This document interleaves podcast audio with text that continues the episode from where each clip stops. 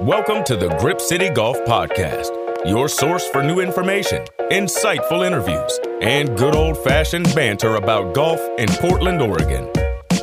Today's episode is presented by Brink and Brown Sanitation. Introducing the hosts of Grip City Golf. Andy Dirt Johnson and Erik Peterson. Hey, what's happening, everybody? Welcome in episode eight of the Grip City Golf Podcast. Andy Dirt Johnson alongside Erik Peterson. What's going on, EP? Hey, man. Good to hear your voice. I feel like it's been a little while. Lots, lots been going on. no, there's nothing. There's been nothing going on in the world of golf, man. It's been dead since the last time we did a podcast. Before we get to the the craziness, have you played any golf lately? Have you gotten out and swung the sticks? I actually played nine holes this week at Charbonneau with some some uh, business network friends of mine. And I've talked about Charbonneau before. I feel like they don't get enough credit and not enough people really pay attention to that golf course and it deserves more credit. It, we played, we teed off at 745 in the morning on a Wednesday. I was in the office at 10 o'clock. That is perfect. You know, I didn't really miss a whole lot and I got to play nine holes, talk shop with some friends Charbonneau is cool, man. I forget. Have you played there? I've never played at Charbonneau before. Okay. No. And people are listening. They're probably laughing, thinking like, "Yeah, my grandparents lived there. They played on Tuesday as well. You know, you probably played right in front of them or something." Like, but uh, honestly, like the Chris Benzel, the the GM there who runs it, is such a great guy. He is just like the the like quintessential PGA Tour or um, PGA of America pro. Um, he is just a pro in all facets and a great golfer also. But he's awesome. The facilities out there, they've they've built some new buildings. I just I feel like we could do a pod out there. Like it's it's good, man. It's it's not what you are gonna get from Langdon Farms, which is right down the street. Sure. But like sometimes if you want to play golf for a different reason, and again, back to our mantra of every golf course has a purpose. I feel like Charbonneau belongs in that. So I was inspired on Wednesday just playing a simple, quick nine holes of golf, but in my life now with kids and stuff, like any opportunity to get out and play golf is is better than not playing at all. You got to capitalize it, man. Especially on those weekdays, it's great when you can get nine holes in and still make it into the office and be productive for the day. And the weather that the crappy weather that we've had this spring so far, like the fact that it didn't rain, that was an added bonus, you know. So it's like, yeah, it was great it's a little funny thinking a year ago we were dealing with do you want to golf in 115 degree heat and now it's like hey we got an atmospheric yeah. river coming in this weekend yeah. so no more weekend tee times i guess for what? the foreseeable future so crazy like how the the weather has swung from one side of the pendulum to the other it is it is bananas. At some point, it's going to clear. I was I ran into some members I played through the other day at Persimmon and just made some jokes about you know, it's you know, sometime we'll get sun, hopefully soon. And they said, yeah, probably July 5th. We'll get yeah. it by July 5th. So we well, got to wait, be, make it through 4th of July. To be fair, isn't isn't that pretty much every year is when it feels like summer in Portland officially kicks off July 5th. Like sometimes it even rains on 4th of July. But then on July 5th, you can pretty much count on for the next two two straight months, you're going to get nothing but sunshine. I'll tell you what, man. After the spring that we've had and the early summer that we've had, we better it better be there by July 5th. I was down at OGA playing in the Northwest Golf Guys like two weeks ago or a week and a half ago. Yeah, how'd that and go? You got it. Yeah, I mean, it was great. I, I had a great time. Their events are awesome. The pacing was unbelievable. I saw Travis. He didn't let me win any money, so I was bummed about that. Um, but they, but it was, you know, I'm taking rain gear. I got the umbrella up the whole day. It's like, what, what are we doing here, man? It's the end of May. I, did, why am I in rain gear right now? Did you get rained on during your round? It rained pretty consistently, yeah, throughout the entire yeah. round. Like I can do, I could do golf in the rain when it's a little bit warmer. I had a round last weekend where it was just kind of a steady drizzle the entire time. But you're in shorts and a shirt because it's like 68, 69 degrees, so it yeah. feels okay.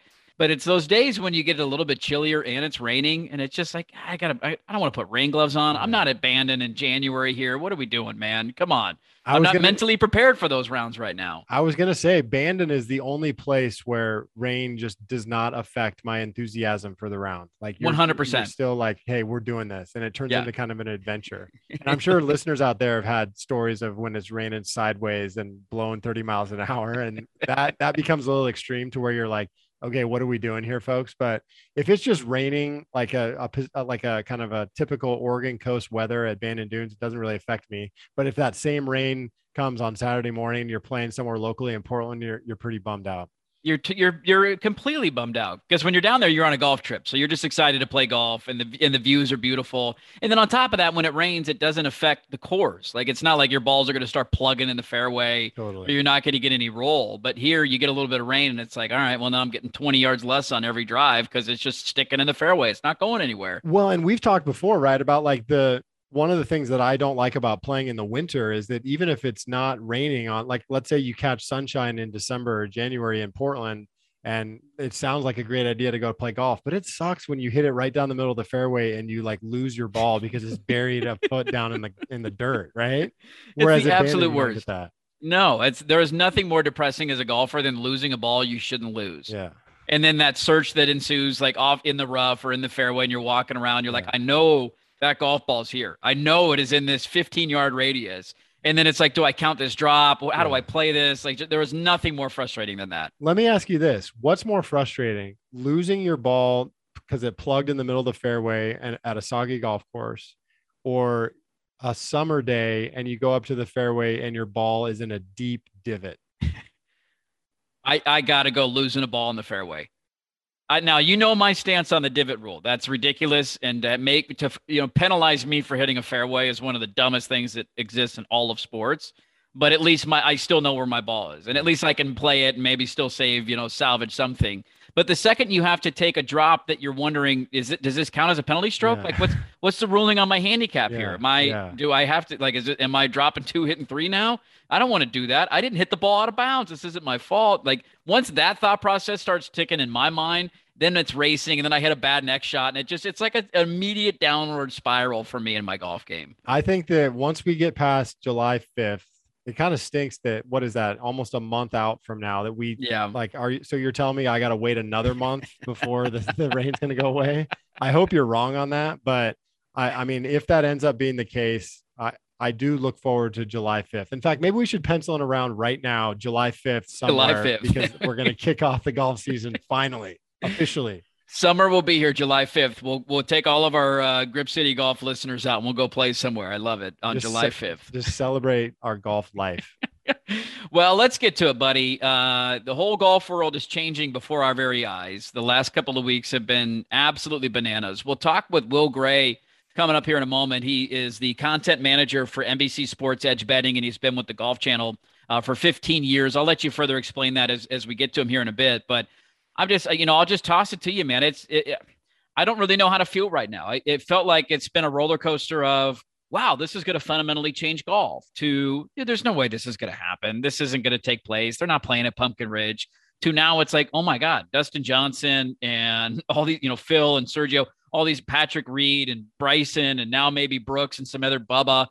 All these guys might be coming to Pumpkin Ridge in a couple of weeks and resigning their PGA Tour cards. It's just it is bonkers. And it's, I think it's fundamentally changing before our very eyes the way we watch golf, the PGA Tour, everything about the sport. What's your reaction been to all this craziness that's gone on in the last week and a half? Yeah, man, it's a roller coaster of emotions. I mean, even just in the course of this, the life of this podcast, I mean, it started with, oh, there's this LIV thing that's talked about. Is it going to happen? It, it all just felt so that there was so much mystery about it at that point and then it goes to oh wow they've like launched a schedule. They still don't have any players but there's a schedule. And so then you're kind of high on like oh wow there's this thing. And then it goes back down because we're getting closer to the first event in london and we're like there's still no players. And as peter jacobsen alluded to on a previous pod that's the one thing you have to have for a tournament is people playing in the event. And that was the one thing they didn't have. And so that was what was causing me to think that this thing is not going to happen because they don't have any players.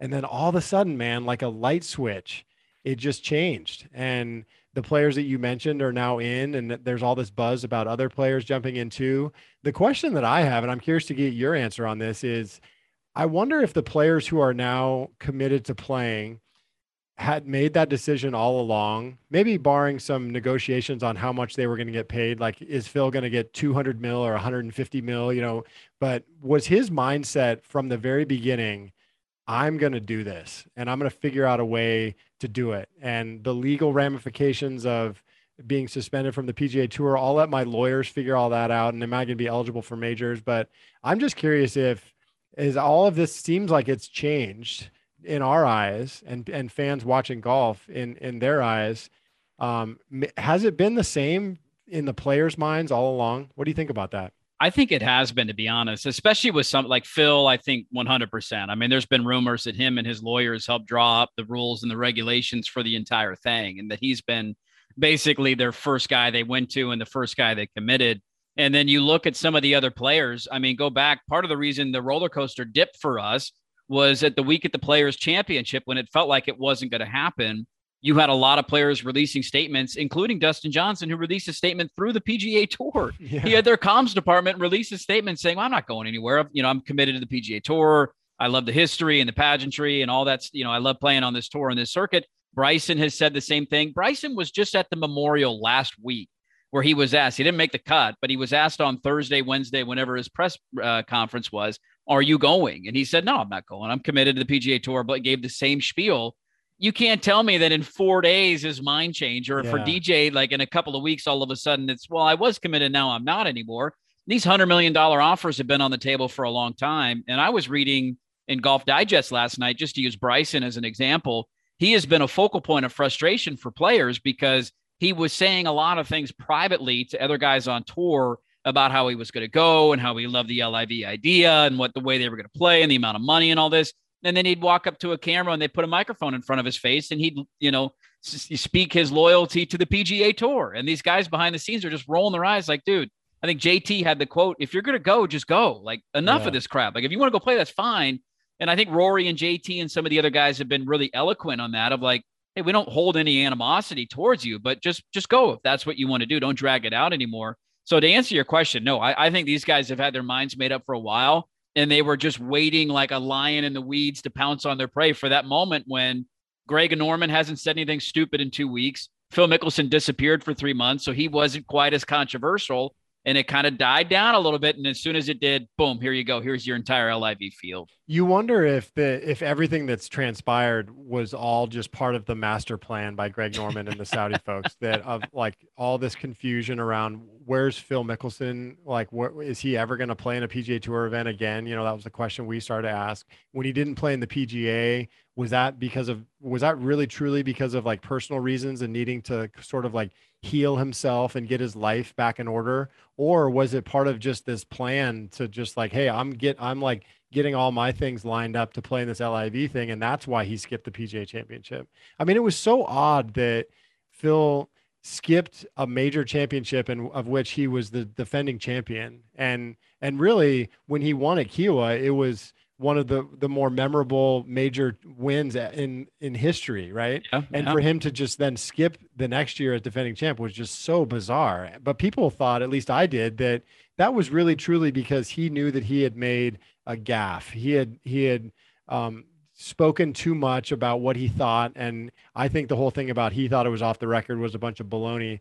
But now that I see like where he is now at this very moment, where he's literally as we speak playing on the LIV tour that maybe that whole thing was just part of some master plan for him to just get everything organized to play on the LIV tour. I don't know, man. It's hard to know when when guys talk in front of a camera like you're saying, how much of that is the honest truth versus how much of it is just kind of PR speak. It really is tough to judge. And don't even, I mean, you mentioned the PGA. He didn't show up at Augusta either as yeah. a, what, three time, two time master champion, whatever it is. Like, yeah. for him to not show up at Augusta and not play in the PGA championship where he's the defending champ, that's a, those were eye opening moments. And I'm with you. I felt the same way of he's just kind of gone into hiding. He'll come out eventually. And then here he is popping up at the LIV looking like a twice divorced drug addict the other day with his leather jacket and his weird hair. He hasn't shaved in a month and a half. Like, come on, Phil, let's get it together. Like, you know, and I'll say this, like, I don't know. I, I think at this point, this is one of those like controversial topics where you you feel you're either on one side of the fence or the other, right? Like either these people that are going to play on the LIV tour are evil, and how could you ever take that kind of money? Or it's like, well, who cares? Like, you know, not everything's. Uh, are, are we going to root for you know the USA in the World Cup where they're building stadiums in Qatar with slave labor, or what about Nike and their sweatshops, right? Like, there's those people. It's like one side or the other. And I feel like you're either people are on one side uh, uh, or the other. So for me, the bigger thing is what this means for the game of golf. And that's been my takeaway of just genuine kind of sadness this week because I love golf and I love the PGA Tour. And what we love about it is being able to turn on a tournament every single week, know the tournament that's being played, the course that it's being played at. Uh, the broadcasters are the same, and it's and it's the best field of golf week in and week out. And the idea that while the the LIV tour might not eventually steal everybody away, which of course they won't, but that you're watering down the PGA Tour product by taking away guys who were in the prime of their career because initially the names were Sergio and Poulter and Graeme McDowell and Lee Westwood, Louis Oosthuizen. And it's like, ah, okay, fine. Take those guys. They're in the twilight of their career. This is basically their step before the senior tour. DJ was the only big fish. And now you're getting other guys who are in the prime of their careers.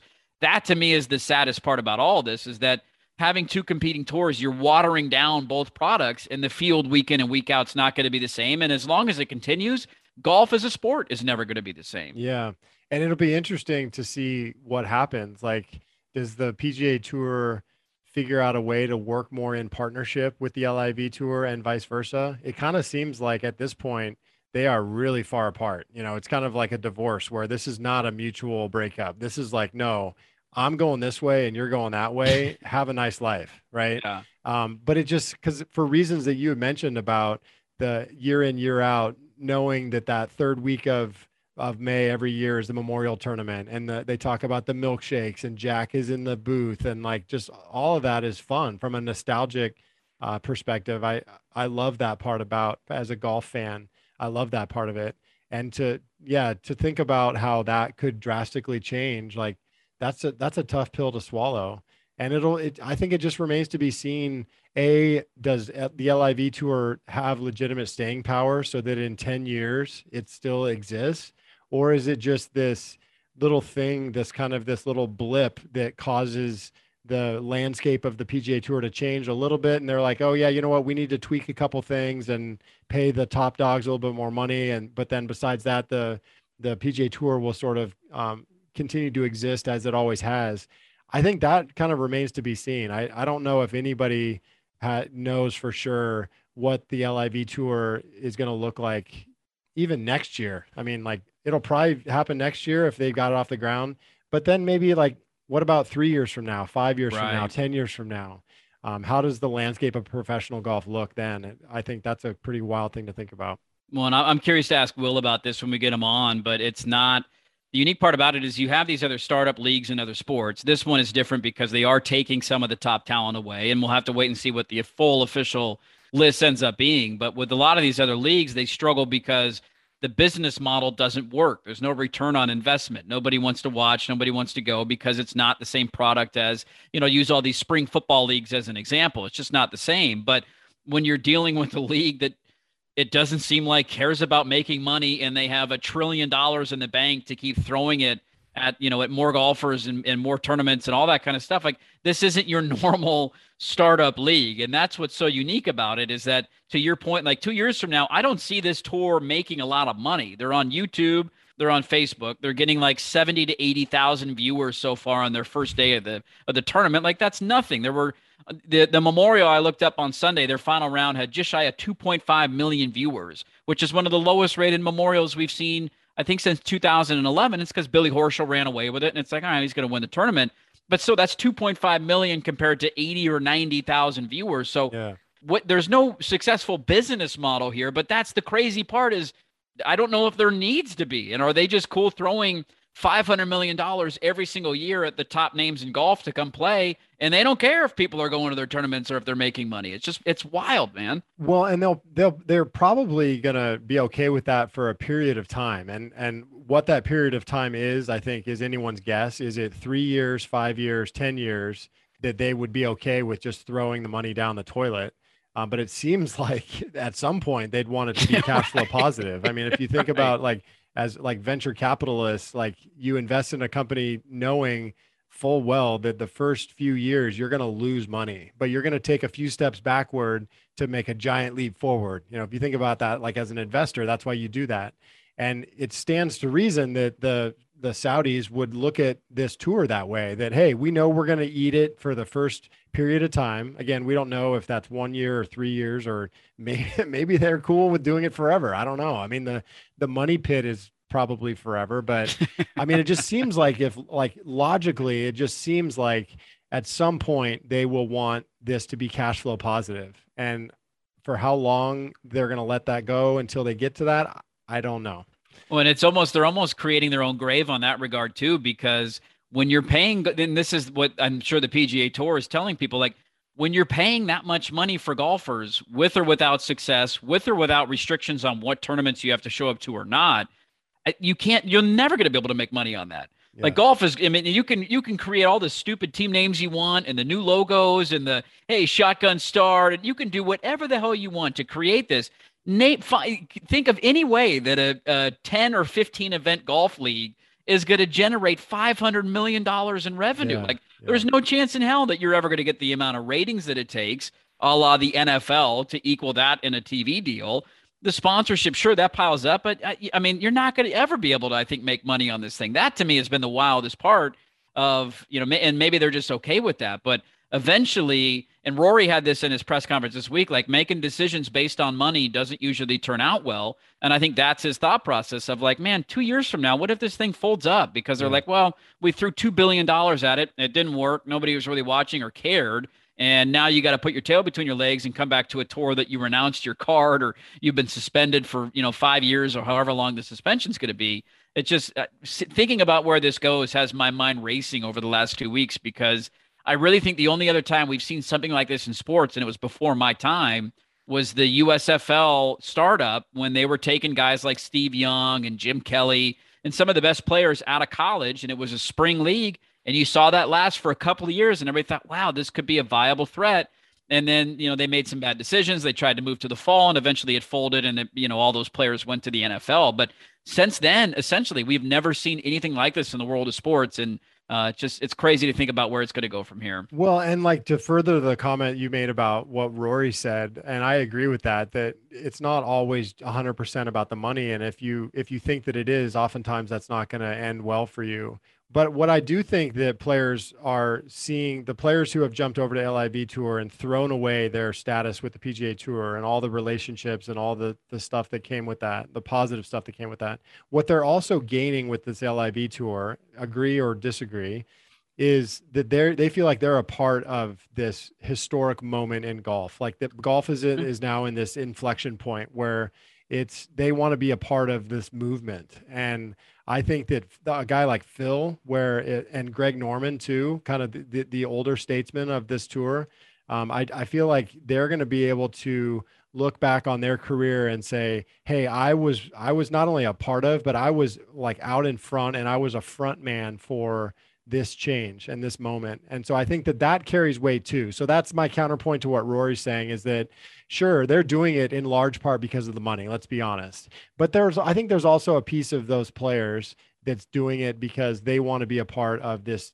of completely changing what the landscape looks like for for years to come well beyond when they're when they'll be around yeah, and the first tournament, I'm curious. Tweet us at Grip City Golf if you've watched any of it. It is officially underway in London. The Pumpkin Ridge event's coming up soon. So share your thoughts on the broadcast. Have you watched? Do you care? Are you boycotting? I'm just I'm genuinely curious where people are at on this because I've seen opinions really all over the map. And you know, as we were kind of talking about before we started recording this, it, it's unique to us because this isn't just a, a change in the golf world, which it obviously is but it's also tying in one of the more established courses in our area in a matter of a couple of weeks. And that list of players that might be coming to Portland continues to grow. And the rumors continue to swirl of Brooks Koepka and Bubba Watson and Matthew Wolff. And the list keeps getting longer and longer and longer as where – you know, as you mentioned, the life of this podcast. I remember on episode one, you know, Peter Jacobsen saying, "Well, the three of us could go play, and yeah. but you know, there's not going to be a tournament." And now all of a sudden, you're looking up and you're saying, "Okay, that's a pretty good field yeah. for professional golf to come to Portland."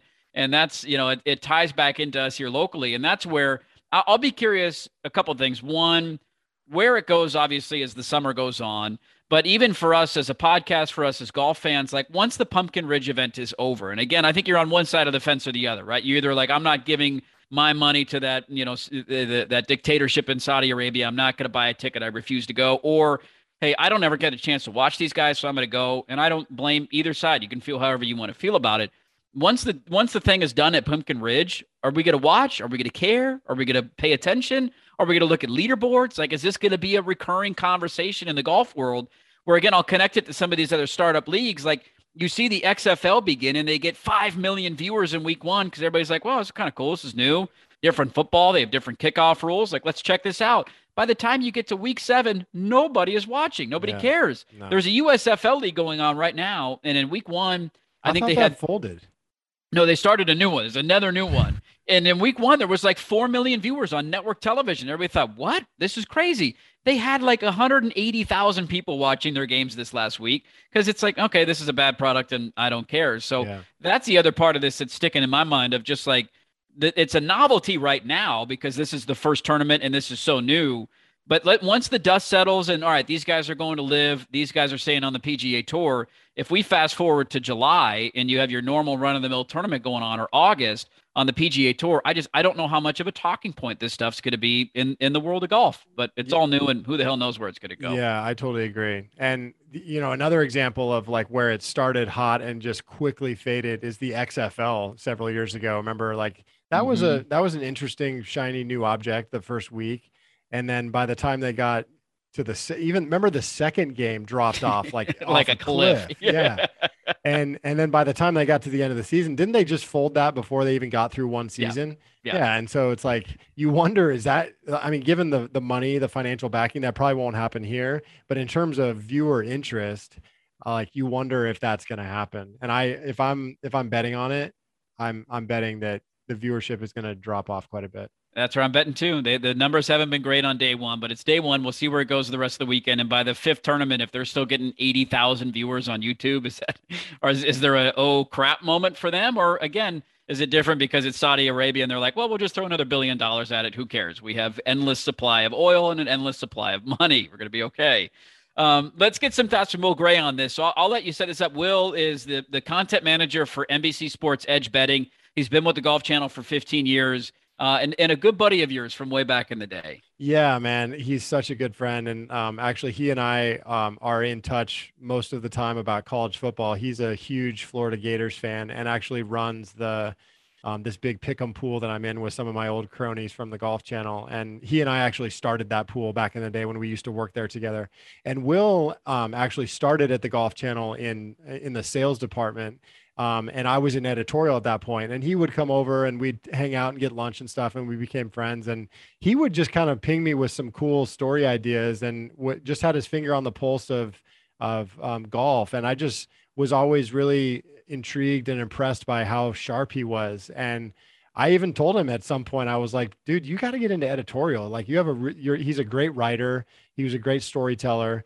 And then he eventually got into editorial. So I feel like I I'm not the reason, but I feel like hopefully I was some wind beneath his sails that or wind beneath his wings that um that got him into what he's doing now. And now he's been doing content for a while. He was on the golfchannel.com desk for a while and then when that got shuffled up, he moved moved over to the NBC Sports um, side of things. And now his role is focused on college or sorry sports betting specific to golf. And so i wanted to have him on our podcast to talk more just about the landscape of of betting in golf. And this was before we even thought about the liv tour and how um, like what he would have to say about that. But as soon as that started to kind of evolve more i thought man he's going to have a point of view on just what this tour means what it could mean for the the city of portland. And so um, i just called him up and said hey man stuff's blowing up like you and I have been talking about. Like, can you come on the pod and just kind of we'll have kind of a wide ranging conversation? And of course, he said yes. And so I'm super grateful that he was um, amenable to jumping on with us. So well, let's bring him on. Will Gray, you can give him a follow on Twitter at Will Gray GCs, the content manager for NBC Sports Edge Betting, and he's been with the Golf Channel now uh, for 15 years. All right, Will. I, I, think the only place that I know how to start this week, and I'll, I'll, be curious for for your thoughts on this. 15 years at the Golf Channel, you know, the, the LIV stuff. It feels like has gone from maybe six weeks ago, six months ago, thinking, all right, this is kind of what I expect, right? Bryson and Patrick Reed and Phil Mickelson and Sergio, to then the controversial comments to wait, maybe this isn't even going to happen at all to now it looking like this is what it's actually going to be and maybe there's more to it. I'm just curious to get your thoughts man as somebody who's been around golf for a long time. We'll get to the betting angles and all that kind of stuff but 15 years at the golf channel like what's been your reaction in the last week and then even in the last 48 hours to all the news that we've seen around the LIV tour and the guys that are bolting the pga tour Yeah, I think that golf uh, prides itself. Well, if it prides, but it, it's a sport that fears change, and it's a sport that is rooted in tradition and longevity and history. And we go to the same courses and we play the same events. And now uh, change is being thrust upon the sport, uh, whether you like it or not. I mean, it, you're right. There have been so many pump fakes, so many stops and starts. We had, you know, in, in early February, it seemed like this thing was really going to happen. And then all of a sudden, you know, the tour galvanized their support group. And, and you know, you had at the Players Championship, you had Jay Monahan, you know, basically patting himself on the back and at the press yeah. conference saying that, you know, we we took this on head on and we're moving on. And you know, Rory McIlroy called it dead in the water, and obviously it is it is not that anymore. Um, we got to the point where it seemed like it was going to occur in some form, then you added, you know, a little bit of a wrinkle with with DJ. Everyone kind of expected Phil and Westwood and Poulter and those guys to come around. But now, yeah, as you mentioned, there's there's reports out. Bryson has confirmed that he's going to play. Uh, there are reports linking Patrick Reed, possibly Rickie Fowler. I mean, there are some some big names now where I, I do think that the PGA Tour's model is is facing. Uh, you know a little bit of pushback and it's going to be interesting to see how this goes not only this week in london but you know closer to you guys in a couple weeks up at pumpkin ridge and and how this plays out over the summer for sure. Will how much of the controversy do you think is related to the source of the funding for this new tour versus the fact that there's a rival tour that's being born?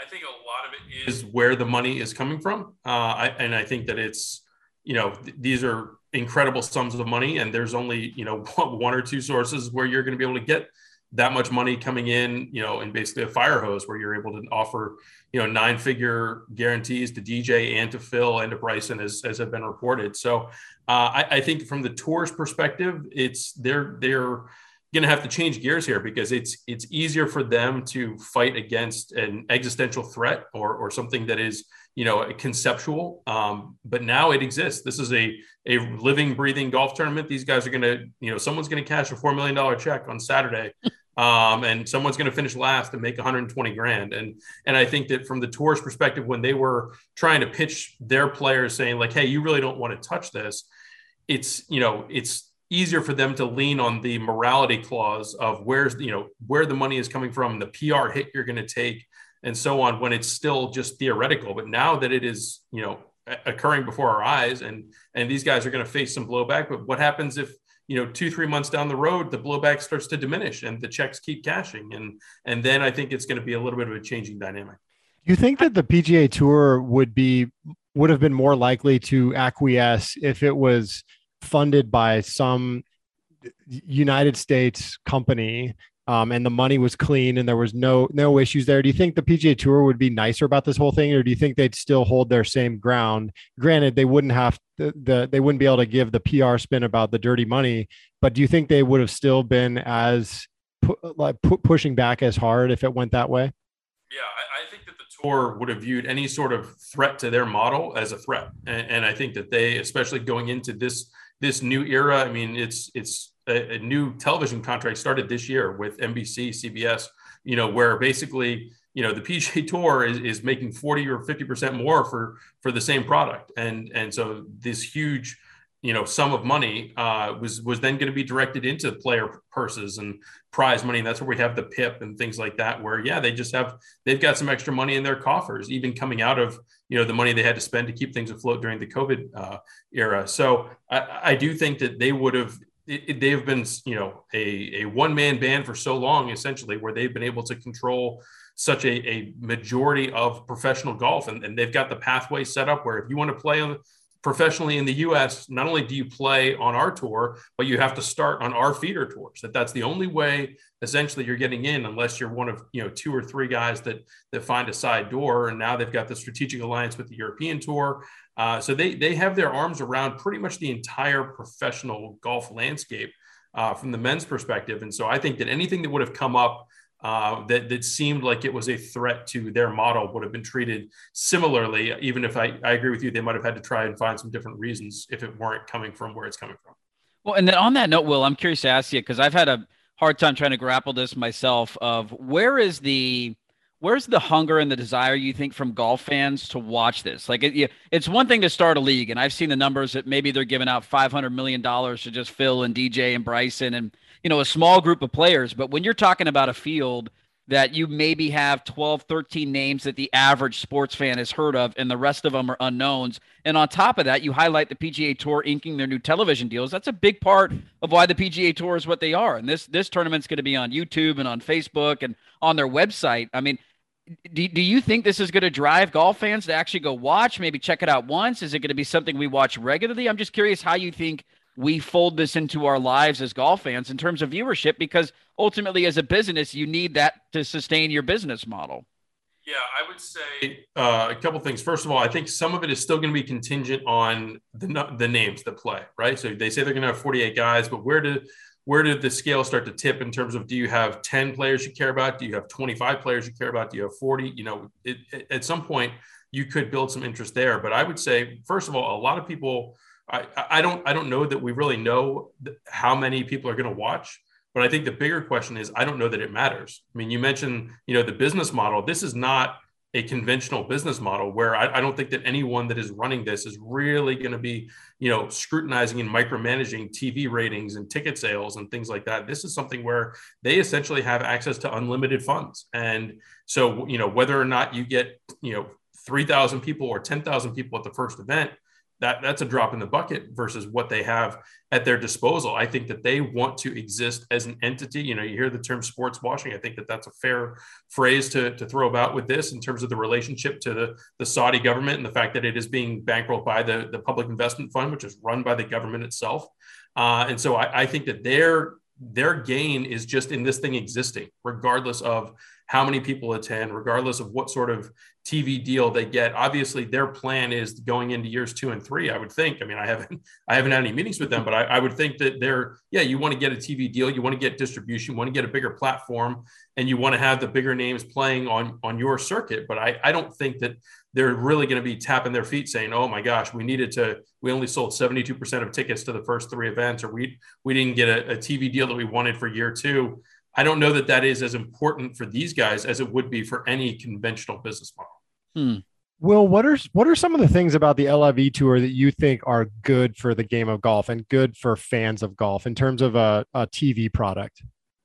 See, that's the problem. Is there there are a lot of changes you can make to the PGA Tour's model. Uh, I think there's a lot of ways to grow, and I don't know that the LIV Tour addresses any or many of them. Um, you can't convince me that a shotgun start d- does anything. Especially that's that's honestly a negative for the people that are actually on the grounds there. I think it would it would be impossible to try and follow a golf tournament if I'm there and it's just a shotgun start and it's melee, mm-hmm. especially on Sunday or Saturday, whenever they finish. Uh, you know, no cut events and limited fields. That's what we have with the WGC events, which are the the most stale events on the PGA Tour calendar. Like everyone, you know, trying to trying to pay attention to a, a Friday or Saturday telecast in Memphis when you know the guys are potentially playing out the string. I mean, it doesn't really get your juices flowing. So, uh, you know, I think that there are ways that that the PGA Tour, you know, could benefit, so to speak, from some competition in terms of just really tightening their model and, and making some changes. I don't know that this really addresses it, other than kind of poking the bear and making them realize, okay, maybe we do need to, you know, make things a little bit better, both for the players and for the viewers at home. And and really, maybe just hey pay us more money. I mean that's really what this all comes down to right? I mean like it seems like the the one and only reason that these guys are going over to the liv tour is because of the benjamins baby right?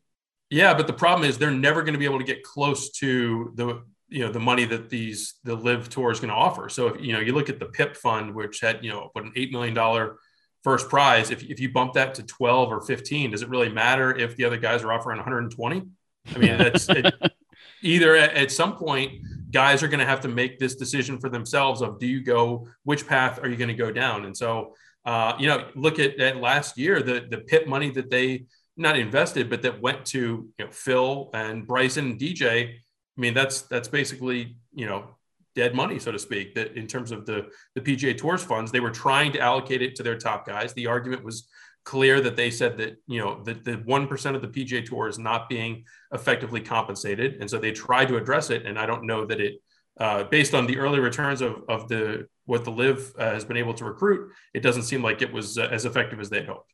Now you don't have to share any internal documents or anything, but I'm curious. Do you guys have a plan on how you're going to handle this and cover it as a golf channel? Like, because that's I, I'd imagine that's kind of a weird relationship you got going on right now.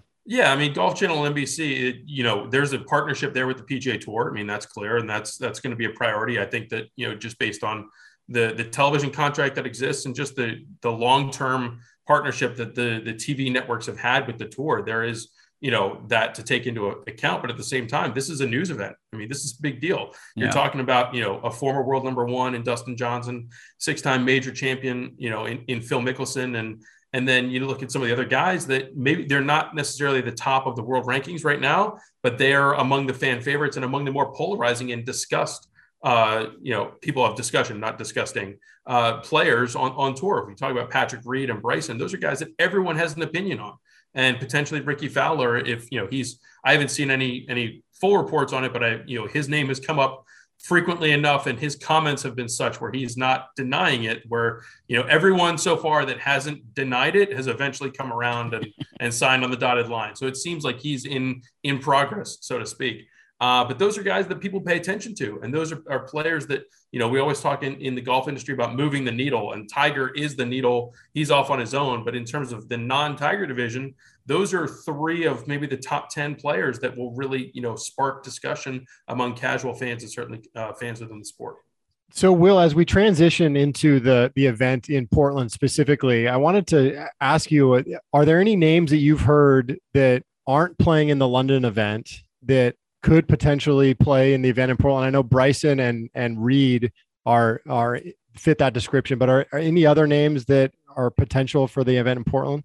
Yeah, I think one other guy that has been discussed is Henrik Stenson uh, because this week he's playing in the Scandinavian mixed uh, event um, where he's actually hosting it on the European tour with Annika Sorenstam. So uh, this was one where he had that obligation as a tournament host that was essentially uh, precluding him from playing in the first LIV event. But I think that he's a player that uh, it would not surprise me if he uh, ultimately signs with the LIV Tour, and, and even if he plays that second event at Pumpkin Ridge. Wow, I saw you tweeting this week about some stuff with DJ and and the the tour exempt status and how you get there, and Phil had already got that status.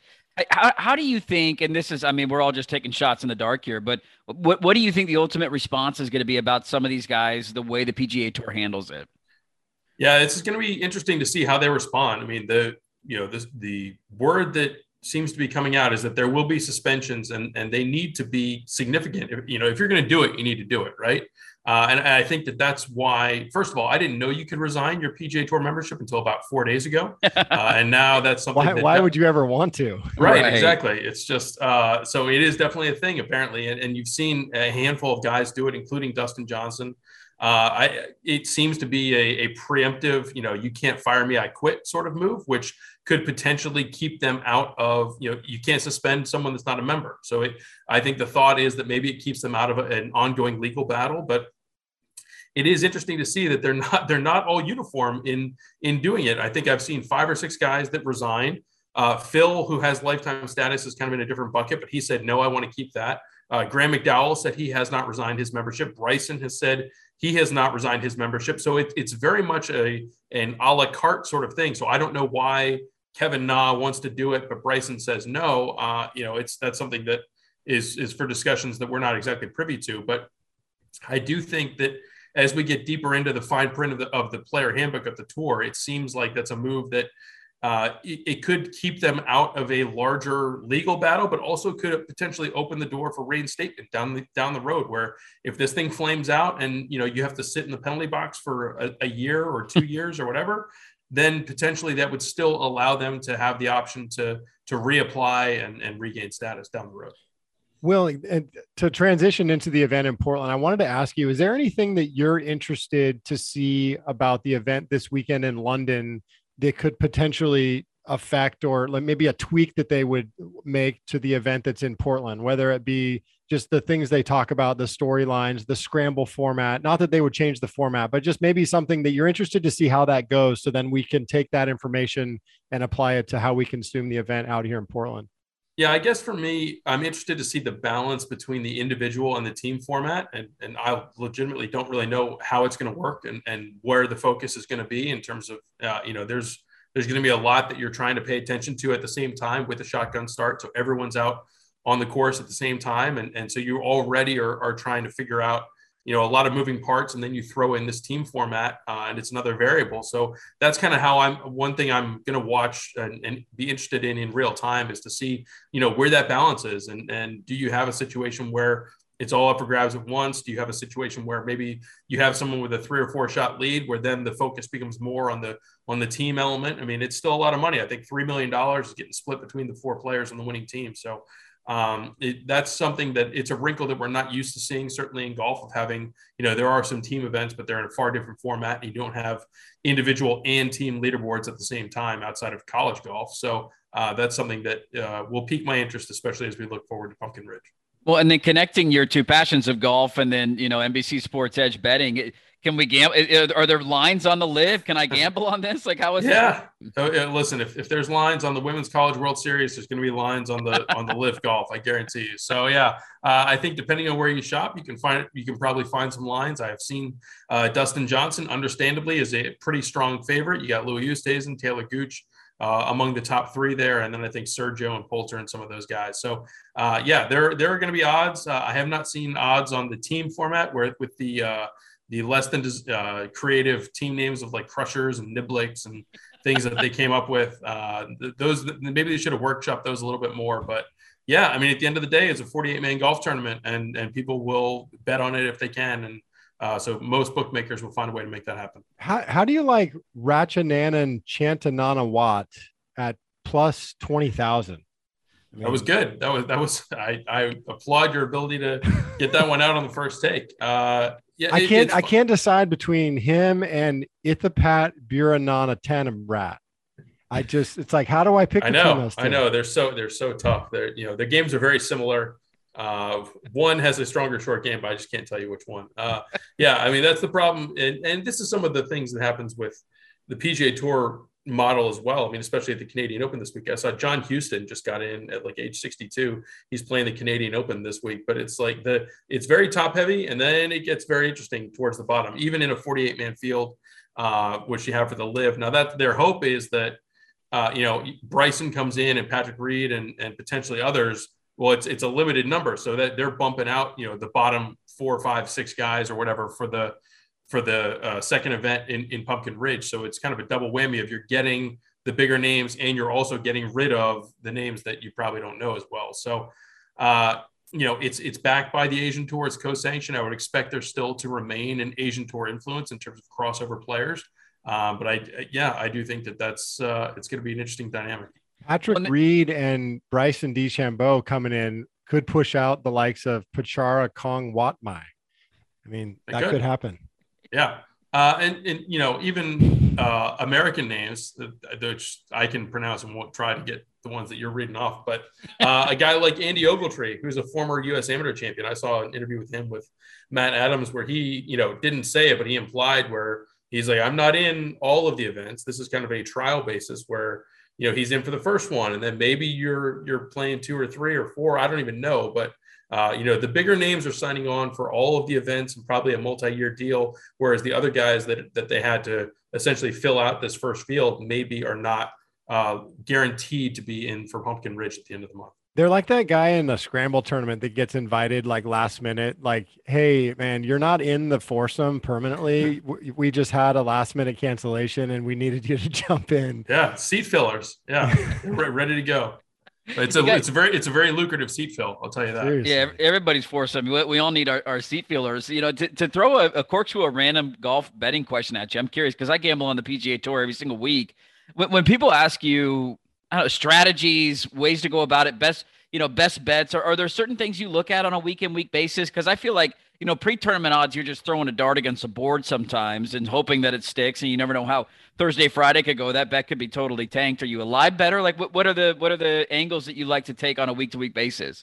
Yeah, I think that there's a mix. I think it's important to look at the course, both in terms of you know you see a lot of horses for courses on the PGA Tour, um, but but there's also courses that that accentuate different strengths. When you look at a place like Harbour Town, where you don't need to be long off the tee, um, but you need to be really accurate with your irons and have a really nifty short game. Or you get, you know, a course like Southern Hills we had just the PGA a few weeks ago. That was a huge ballpark where if you didn't if you didn't hit a 320 off the tee, you had no chance. Like it wasn't going to happen. So uh, it's a lot of I would say even a casual better is going to do well to uh, you know acquaint themselves with strokes gained and just understanding what that is and and um, you know the strokes gained approach when you're looking at iron play strokes gained driving they've kind of leveled up the stats that are available even just on the pga tour website at, versus what you know we had 15 20 years ago of just fairways hit greens and regulation. Now it's much more uh, informative uh, as you as you try and, and uh, make your bets and, and figure it out. But at the same time as you said you know live betting and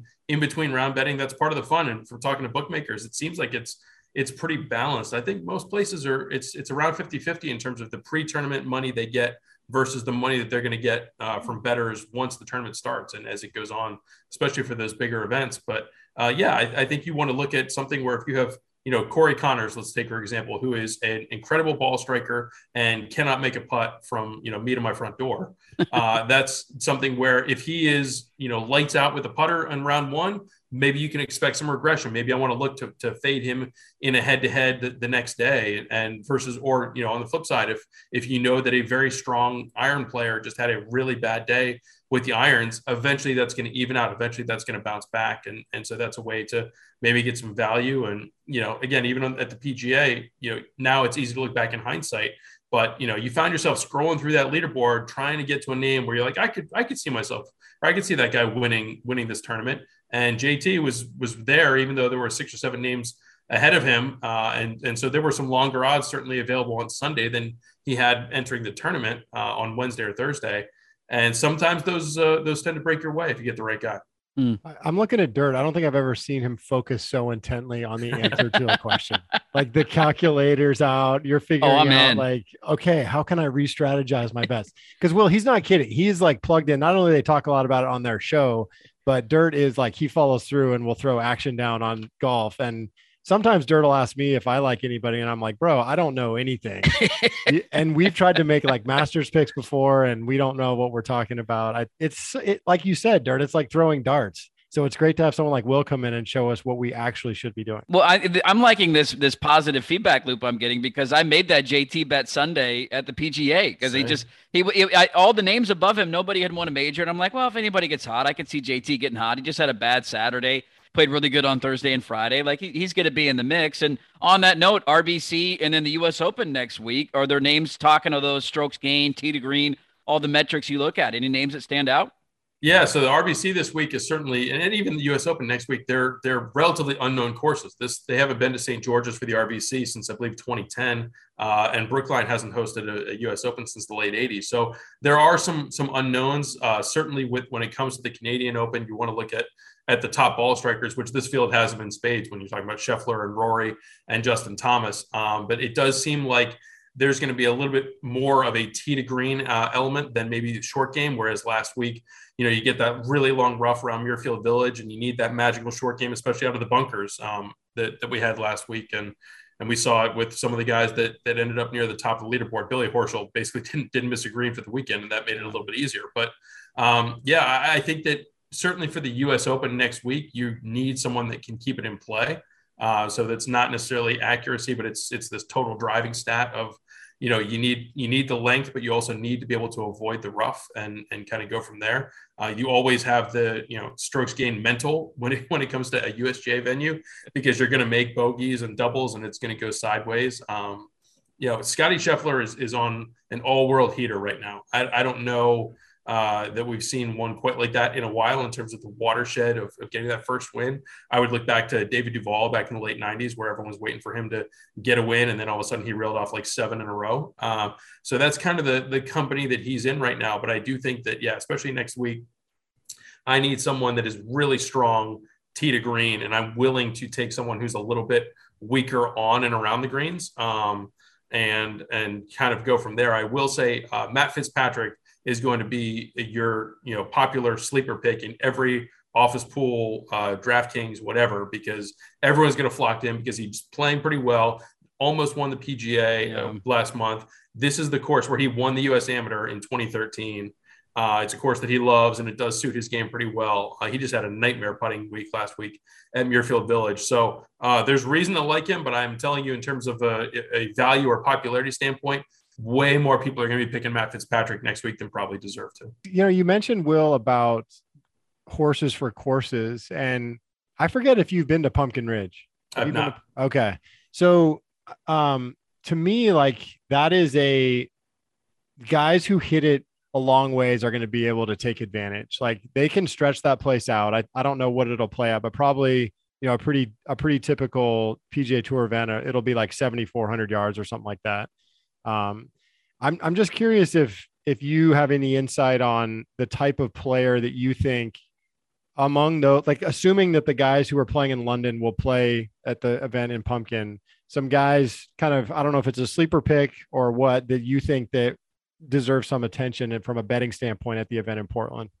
Yeah, I mean, I would say uh, Taylor Gooch is someone that honestly was surprised me that he ended up going because um, you know he's really you know you can look at it both ways. He's playing some of the best golf of his career. He's uh, someone that I thought would be especially receptive to the PGA Tour's pitch of like, hey, stay put, we'll take care of you. But at the same time, maybe he's looking at it of I want to cash in on the best golf I've ever played and, and sell high on my own stock. Uh, but that being said, I mean, he's he's top 50 in the world. He's a really strong player. Has had a very good spring after getting that first win at the RSM in November. So he's someone that that I would look to that that could potentially uh, play well at, at, that sort of uh, you know a course. I wouldn't think that you know I have no expectation that Phil's going to really do anything. Uh, you know, Ian Poulter hasn't cracked an egg in a while. So, uh, you know, a lot of these guys that you're seeing, there's a reason that they're they're taking this job. It's kind of like the last uh, contract for an NFL or an NBA guy. Um, but I do think that that uh, Taylor Gooch is someone to watch for. And, and Erik, you and I were talking earlier uh, for a sleeper. I, I, think Scott Vincent is someone to look at uh, from Zimbabwe who just won his last two starts, uh, worldwide starts. One of them was on the, the Japan tour. So didn't get a ton of media coverage, but uh, he's playing pretty well. He played in the Olympics back in, I believe, 2016 um, for Zimbabwe. And th- that's someone where – yeah, you know, form translates and, and winning matters. And when you're coming in with that momentum, and now all of a sudden maybe he's not going to be as intimidated by, you know, playing in the same field as as DJ and uh, Phil and and those sort of guys, and, and then we'll see from there. But uh, you know, and then Bryson, I would say certainly, if his hand is healthy, which I I have doubts about, it was not healthy last week at the Memorial, but if if these next few weeks allow his hand to get better after the surgery that knocked him out of the PGA, you know, he he's a guy that will let it rip, and and if it's anywhere on the planet, uh, he's gonna have a good time. You know, Kevin Na played in the U.S. Junior Amateur at Pumpkin Ridge in the year 2000, and I know this. Dirt knows this. I know that because I caddied for someone um, that year who was from Chicago, and we were paired with Kevin Na the first two days of stroke play. So Kevin Na um, has experience at Pumpkin Ridge. I don't know how many of these other guys have ever played Pumpkin Ridge because um, you know, some of the some of the the like maybe they played in the U.S. Amateur there when it was there back in when Tiger won it in '96. I don't I, I don't know if any of Some these names might come up on the WinCo and and, and played. Yeah. I know Tony Finau was there. A, a few of those names have shown up over the years. Yeah, that would kind of be my thought is that those guys, you know, I have to go back through the field and see, but I would think that you have a better chance of having someone that played it, you know, on a web.com or Korn Ferry event versus anyone that's, you know, cracking around in their mid mid 40s that was there to watch Tiger beat Steve Scott. Yeah. You, you mentioned uh, Will being surprised by Gooch, and I know he was a name that you know was like, whoa, okay, that's a young up and comer guy, and he's making this jump early in his career. Did any of the other names that joined surprise you and kind of like, whoa, well, that took you back a little bit? Uh, I think you know Dustin Johnson and, and Bryson somewhat uh, mo- more just because they, they had come out and very clearly said that they were not doing this. I mean, remember we had this run in, early February where everything came to a head and, and it seemed like the PGA Tour had passed this this test, so to speak, and and they actually had the PGA Tour comms group tweeted uh, a statement on behalf of DJ. Said, "Oh, you know, I've, I've taken a look at things, and the best players in the world are here, so I want to be here." Uh, so, so the speed with which they've been able to recruit some of these big names uh, definitely surprises me, and, and, I think that there is going to be, uh, you know, a test ahead because, you know, all these guys. The USGA came out this week and said everyone can play in the U.S. Open if you're qualified. You're going to play. Uh, you know, it's interesting to see what the R&A will do next month for the Open, but I would be surprised if if they ban players that are all otherwise exempt or otherwise qualified. And and you're going to have a situation where if these guys can take this money and play these handful of events and still play in the majors that is a, a dangerous combination for the pga tour's current model because then it's very much a you know have your cake and eat it too. Uh, it could come down to whether or not they're going to be able to get world ranking points eventually for these uh, LIV events. They don't have them currently Um, and, and that could be something that factors it in. But, you know, typically it's always been if you're in the top 50 in the world, you're in all four majors. And so if, if right. these guys find a way to, to split the middle where they play well enough in the majors to, to keep that standing, uh, or certainly Dustin Johnson off that Masters win, he's in the majors for the next uh, three years uh, if if they don't uh, you know make a, a rule change. So yeah, I mean, world rankings points seems like the only the only leg that the PGA Tour would have to stand on in terms of squashing this tour because if you get world ranking points for playing in these LIV tour events, thereby you're getting into the major championships, you've basically created a new schedule for yourself. I'm going to play in the LIV tour events and I'm going to play in the four majors. Boom, there's my year. Is that is that kind of the the the fear that the PGA Tour probably has? And if so, are they going to try to fight to not allow the LIV Tour to to award uh, world ranking points for their events?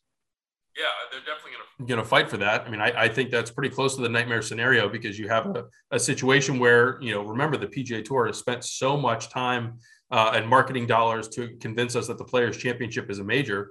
And now you could have a situation where, okay, there are four weeks a year when everyone is playing, and it's none of them are, are run by the PGA Tour. That is not uh, a good look for for the tour, and so that's something they're going to actively try and push against. I do think that the keeping world ranking points off the board uh, is a, a, big way to do that because you know right now there are some a handful of guys that could still qualify, but eventually two, three years down the road, it's it's going to be hard to to keep up your world ranking even in the top 50 if you're not playing except in, in, world ranking point events, except for a couple times a year. But uh, yeah, it's it's definitely something. It's a, it's a scenario that they will want to avoid. But to your point, I don't I don't know.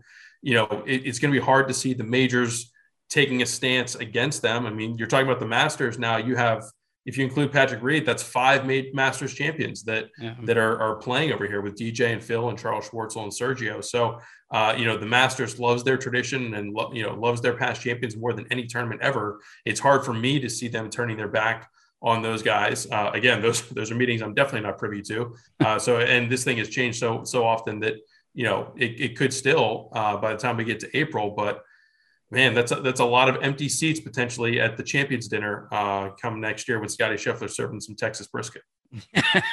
well, and you mentioned the decision on the U.S. Open to allow these guys to play, and imagining that the Open Championship will make the same ruling. Was that kind of the, the final nail in the coffin? You think for some of these guys, like we expected that decision to come, but once it was made official this week, of like, okay, no doubt, now I can go play in the U.S. Open next week. I don't have anything to worry about.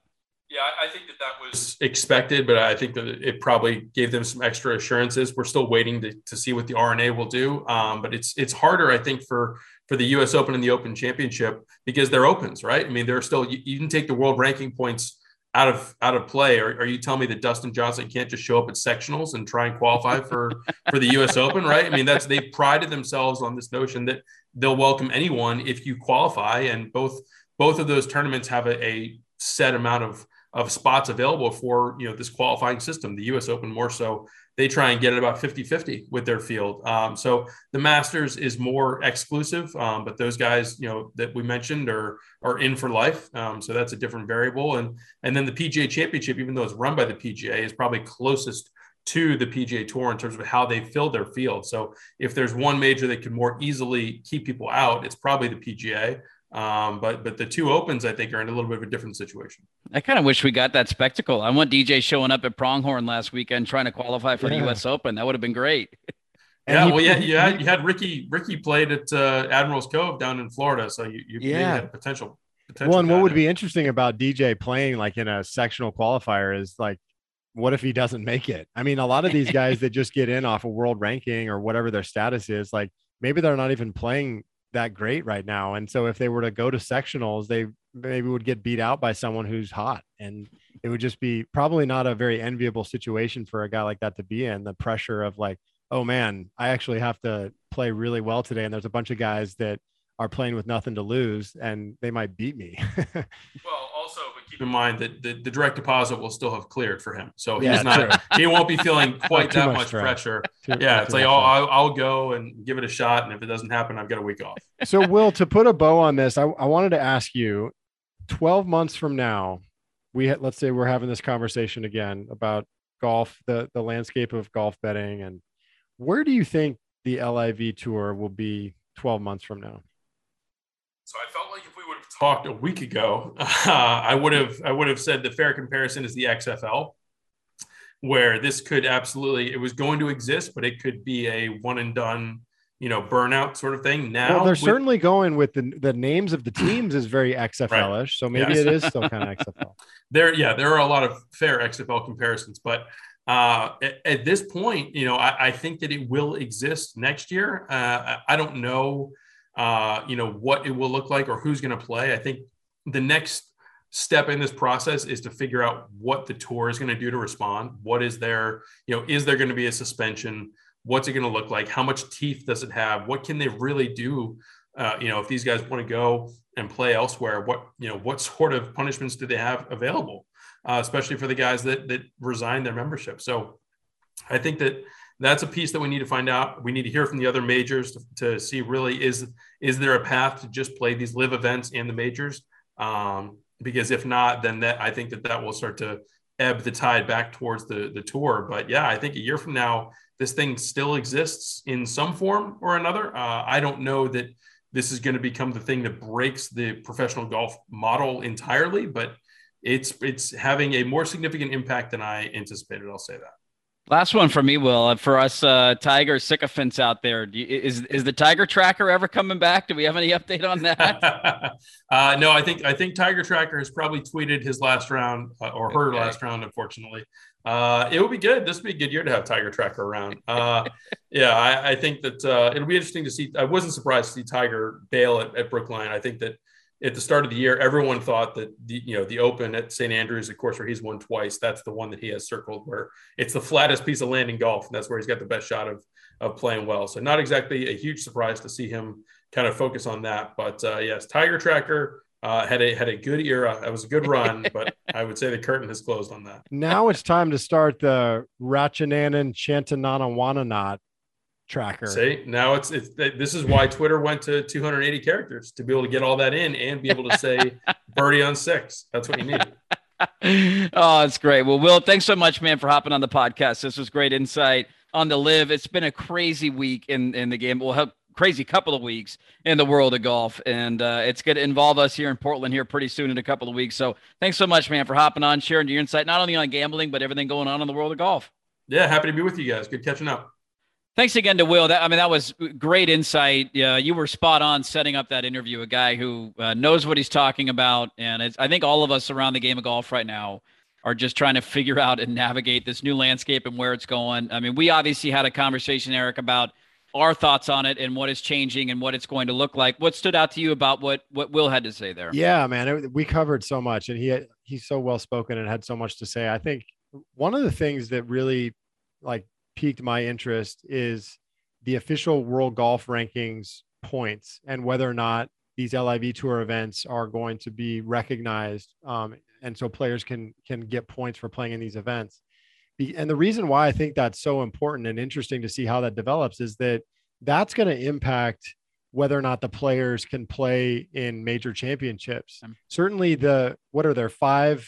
There's five Masters winners now playing in LIV Tour events as of now. So those guys, you know, they, they have a lifetime exemption into the Masters, but um, and and when you win the PGA Championship and the British Open, same deal. You get basically a long term exemption, but the U.S. Open, or for players who haven't won those major championships, if they're playing in the LIV Tour, they need official World Golf Rankings points in order to qualify for those majors. Like sometimes that'll be the the only way they're they're able to get in if they don't have any status on the PGA Tour. Um, so if the LIV Tour is not recognized by the official World Golf Ranking point system, to me, like that, that's a huge problem for the LIV Tour. Whereas if they do get that, and so now you're going to earn those points to play in LIV Tour events and thereby get a better chance of getting into major championships. That to me is a five alarm fire for the PGA Tour because now guys can say, Hey, I'm going to play in the LIV, LIV Tour events. I'm going to make a ton of money. I'm going to play fewer events.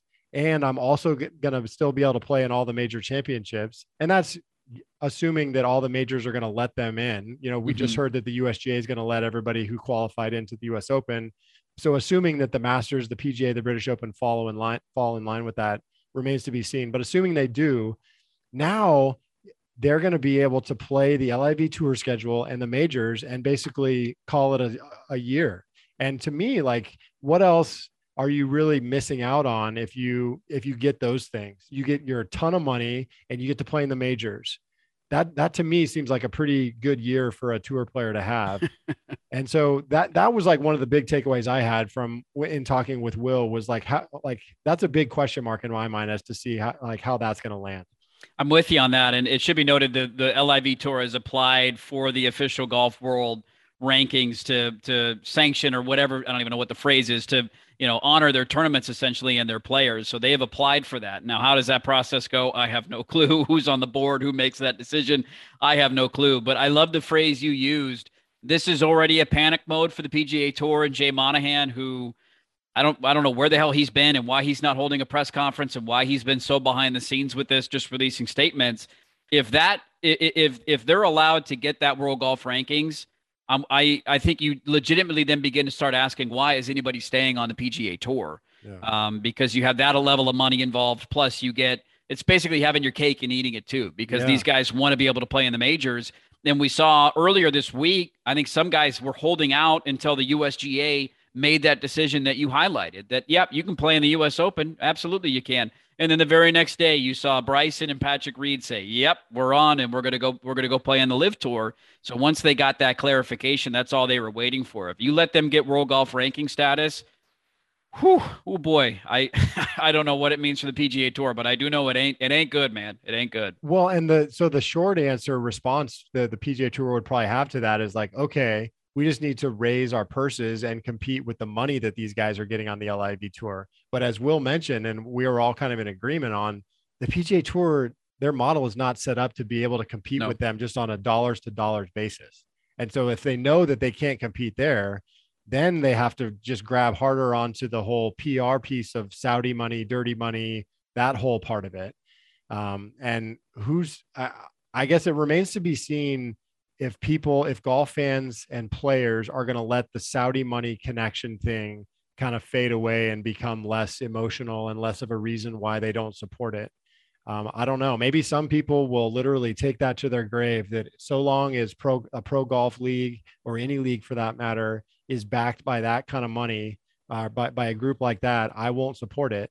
But may, there's probably a lot of people that are kind of in that middle area where maybe it stings now. And yeah, I really don't like the way that looks and feels but over time they'll relent and maybe yeah. feel a little bit more like you know what? Hey that's okay. Let this is exciting television. Let's go forward with it. So let's close up with some fun stuff on this episode. I got listener questions here in a moment uh, but you got another but why, and I want to get to your but why. So what do you got for me this week? Yeah, man. I feel like the tone of this pod so far has been really serious. You know, it's like I mean, it's fun that we're talking about the LIV tour and it's all exciting, but it's still it's like there all these topics are like so like intense. You know, of like what's gonna happen, like who's gonna who's gonna be the next player to come over. Everybody's so, on edge right now, man. Oh my god! And nobody knows what's gonna happen, and it's probably gonna change tomorrow. By the time people right. listen to this, there'll probably be more players that we're not even talking about. Right. So. Wait, why didn't you? you reference this player and that player? It's like, well, we tape this on Thursday, so it depends on when you're listening. So to to try to just bring it back into um, golfers like you and me, and golfers like like our listeners, people that are actually out there playing around the Portland area. The the question that I have been chewing on lately, and you know how I am with these questions. I just can't get them out of my head sometimes. I just get frustrated with why these things are the way they are. The question that I thought of this week is why do people, why do some people leave the flagstick in, and most people, I would say, and while other people really need it to be taken out. Okay. COVID kind of got us like it got us into this mindset of like, you know what? It's okay to leave the flagstick in because yeah. during COVID, like apparently if you touch the flagstick, you might get COVID. And so we couldn't touch it. Right. And so leave the flagstick in. Some holes even had little floaty things in there. So the ball didn't go in the hole. It was chaos, right? Absolute chaos. But then once the dust kind of settled on that, people, like most people, kind of realized that, you know what? Let's just always leave it in. It doesn't even really matter. It's probably easier. We don't have to tend it. We don't have to ask, do you want it out? Do you want it in? We just always leave it in. However, sorry, this is a long question, but I love it. I, I love I, it. I just go back to why are there still guys? And again, I'm not talking about PGA Tour players because they're on a, di- a, different level and everything has to be so exact and precise. But why do guys like you and me? Why are there still people that need to take it out? That's my question. so, so then I want to know your answer to that. Have you played golf with people who need to have it out? And what is your reaction when that happens? I love it's always whenever you're playing with people you don't normally play with. You everybody you get to the first green at whatever course it is, and the awkward conversation of like, all right, all four of us are on the green, we're all getting ready to putt. Whoever's the closest to the pin, it kind of becomes your responsibility, right? Because you're not up first. And then it's that awkward look around of like, you guys want it in or out? Does anybody care? And for the most part, everybody's like, no, what, you know, whatever. But I, I think there's always one or two guys in the group that you know internally don't want to like be the you know the stickler or the diva and they want it out. And I I'm with you. I've gotten so used to during COVID putting with the flag stick in. I remember last year I went and played at a Northwest Golf Guys event at Willamette Valley and I played with a, a person that I know and then we were paired up with two randoms. It was a two man uh, best ball tournament. And we got to the first green and it, that awkward conversation ensues and they were adamant take this, take the stick out. Adamant. Wow. I will not putt with this in. And I had been coming off of a year of COVID golf where I couldn't even tell you the last time I putted to a hole without a flagstick in it. Yeah. And it th- for like seven holes, it tripped me out because I was so used to the visual of the stick and kind of reading the green. Is the stick leaning a little bit? Maybe that helps me. And standing up to putts with like no flag stick in, it threw me for a total loop. So the only reason I can think of, and this has happened to me, I think one time, but it was uh, it was my own fault is if you feel like you've been wrongly persecuted by the flagstick. If you feel like you've had a couple of moments where it's caught the, you know, the metal part at the bottom and maybe your balls popped out, does it count, does it not count? That's the only thing that I can wrap my head around. But that's only happened to me once or twice. And again, it's my fault because I hit the putt way too hard and if the flagstick's not in, that putt's probably bouncing right over the hole anyways. Uh, but it is funny how people can get become sticklers with it, and I'm I'm still uncomfortable at times now putting without the flagstick in because I've gotten so used to it being in that just the visual of it totally throws me off. Well, so two things there. So you're saying that that your decision could be impacted because it's of some negative situation that's happened to you once or twice in your golfing life, right? So how many rounds have you played in your golfing life? And then right. it's happened Countless, once or yeah. t- once or twice where you've had this issue with the flagstick being in. The second thing that is a problem is that when you have dissension within the group where totally. you wanted you wanted in, they wanted out, like it just creates so much confusion. like that, like that's so frustrating. I mean, why not just leave it in? Let's just not even talk about it. I, I tend to I, agree with you. I want to know are there statistics out there that prove that you will make more putts if it's out. I feel like there's been some literature about the like on the PGA tour, the studies show that if the ball's rolling a certain speed, but like those guys are so much different than us in terms of like how precise everything needs to be and how much money's on the line, whether they make or miss a six footer. Like, okay, I, I'll give them a pass. Like that matters, even though it is, it still is a little awkward when you see Adam Scott and his long putter when he's putting with an anchor putter that's not anchored, putting a two footer with the flag stick in. Right. And I think is it Matthew Fitzpatrick is the other one who does that. I think so. Yeah, like Bryson does it from time to time. Well, he's no longer on the PGA Tour, but Bryson yeah. does it from time to time. Former PGA Tour Bryson DeChambeau. Yeah. um, but so like the PGA Tour, like that's another that, like we'll we'll let them kind of live in their world. But for guys like you and me, I just have a hard time understanding why it needs to be out. And it's also kind of funny to think about why did I ever think it needed to be out? Like, why did I learn the game with okay if you're so far away that you can't see the hole you need to ask them to tend it. Because if you have a 60 footer the flag sticks in and if you hit the flag stick that's a two stroke penalty. Like what? Why did Where i never ask about that? And that was always the rule right? And it goes back to like we've talked about this before about like all these things in golf that we've just sort of accepted. Like we've never challenged it. We've never asked questions we've never said but why and so COVID, COVID like was a requirement that you couldn't touch the flag. And that taught me and probably a lot of other people that, you know what, that rule is stupid anyways. Let's just leave it in all the time. So, there is a sigh of relief, I think, on the first green when you get four people that are like adamant, like, no, no, no, it's cool, leave it in. You're just, I, am always kind of like, all right, good. I don't have to you just got an extra little like, like yeah. pep in your step, right? Yeah. Of like, okay, this is gonna be a good day. Everybody's on the same page. Leave the flag stick in. Let's turn the music on. Let's crack a beer and let's have a great day. Let's have right. some fun out here. You don't have to be the awkward guy that has to like stand on the green waiting for the last guy to putt because you're the guy that's responsible for putting the flag stick back in. Like, come on, we're. I, I think that's one of the few things about COVID that has been a positive in the game of golf. It grew the sport, and we realized that we can putt with the flag stick in just fine. I love it. I love how you said too. That's why we need a but why. We totally do. Are you? I'm gonna throw. I'm gonna have to throw that out on Twitter at Grip City Golf. Are you a flag in or a flag out guy? And see what the percentage of our audience is. So I, I think we'll have to throw that out. Speaking of uh, audience and listener reaction, you know I love throwing out uh, for listener questions every single week on Twitter. And I got to give Taylor a shout out because Taylor has become he'll send us a tweet and include like way too many questions that we can't even get to all of them. It's just it's like like two back to back tweets that includes about 37 questions in here. And unfortunately, I don't think people want a four hour podcast. So let's try and get to a few of these. It sounds um, like Taylor might need to be a guest on our show. He might need he, now he did invite us out to Pumpkin Ridge too. So we gotta we got a standing invite to go check out maybe right after the LIV's done. Let's go play with some grandstands and plays. Love it. Um, so let, let's see what we got here.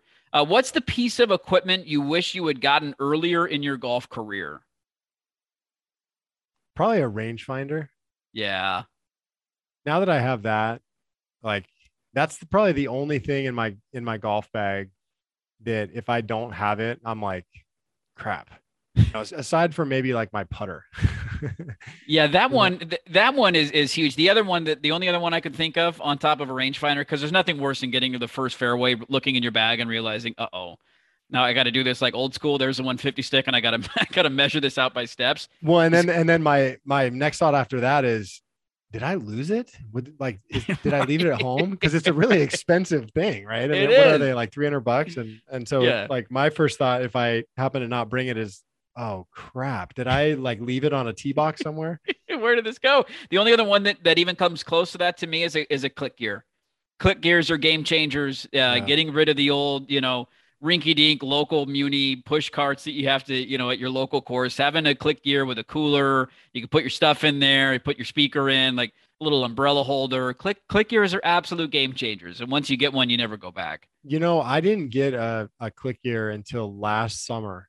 And I was always a I was a single strap carry guy. Well, I mean, You I had a yeah. well, I had a stand bag for like in college and stuff, but my wife bought me a MacKenzie Walker for my birthday um, five or six years ago, and that was my bag. And I I would just carry it. And even when I worked at Bandon, I had a we we had for loaner sets for people who have played the preserve before COVID. Um, they would just give you one of those cool, really super light ping carry bags. And I got one of those when I worked there, and that just became my regular bag. And so I was never a cart guy. All the times I worked at Bandon, I never once took a rickshaw, even though they're I think those are great to use there. And certainly when I was there, like a lot of people would bring their click gear. Not as many people that were flying, but a lot of people that drove down from Portland or something would bring their click gear with them. But I, I just never used one. And so I got one last summer. And now I'm with you. Like if I don't have that, it's a pain. And I, and I think a lot of it has to do with, like you were saying, like putting the beer in your bag. Now it's like all of a sudden I got to carry all this on my shoulder. Where I got six beers I got to carry for Yeah. for however many holes until I finish all these and, and, beers. and where does the speaker go? And where do I put my beer? Because I don't have a cup holder. And yeah, it's a mess. It's a first world problem, but 100% I'm with you. It's a game changer once you get it. What's what's better, the dog at the turn or the post round beer? Oh, for sure. The post round beer. I mean, Yeah. the, the dog tastes good and you need some fuel, but I feel like no matter what you eat at the turn, it's always rushed. Um, the squirrels or the birds might eat it. Like it's just, you're just basically shoving your face to try to just refuel for the back nine, right? Very true. Whereas with the the 19th hole beers, you're you're having a good time and you're to me like much much more fond memories of the the post round beer. How about for you? I'm 100%. Yeah. Now, look, I'm a big dog at the turn guy. You got to have a good dog at the turn.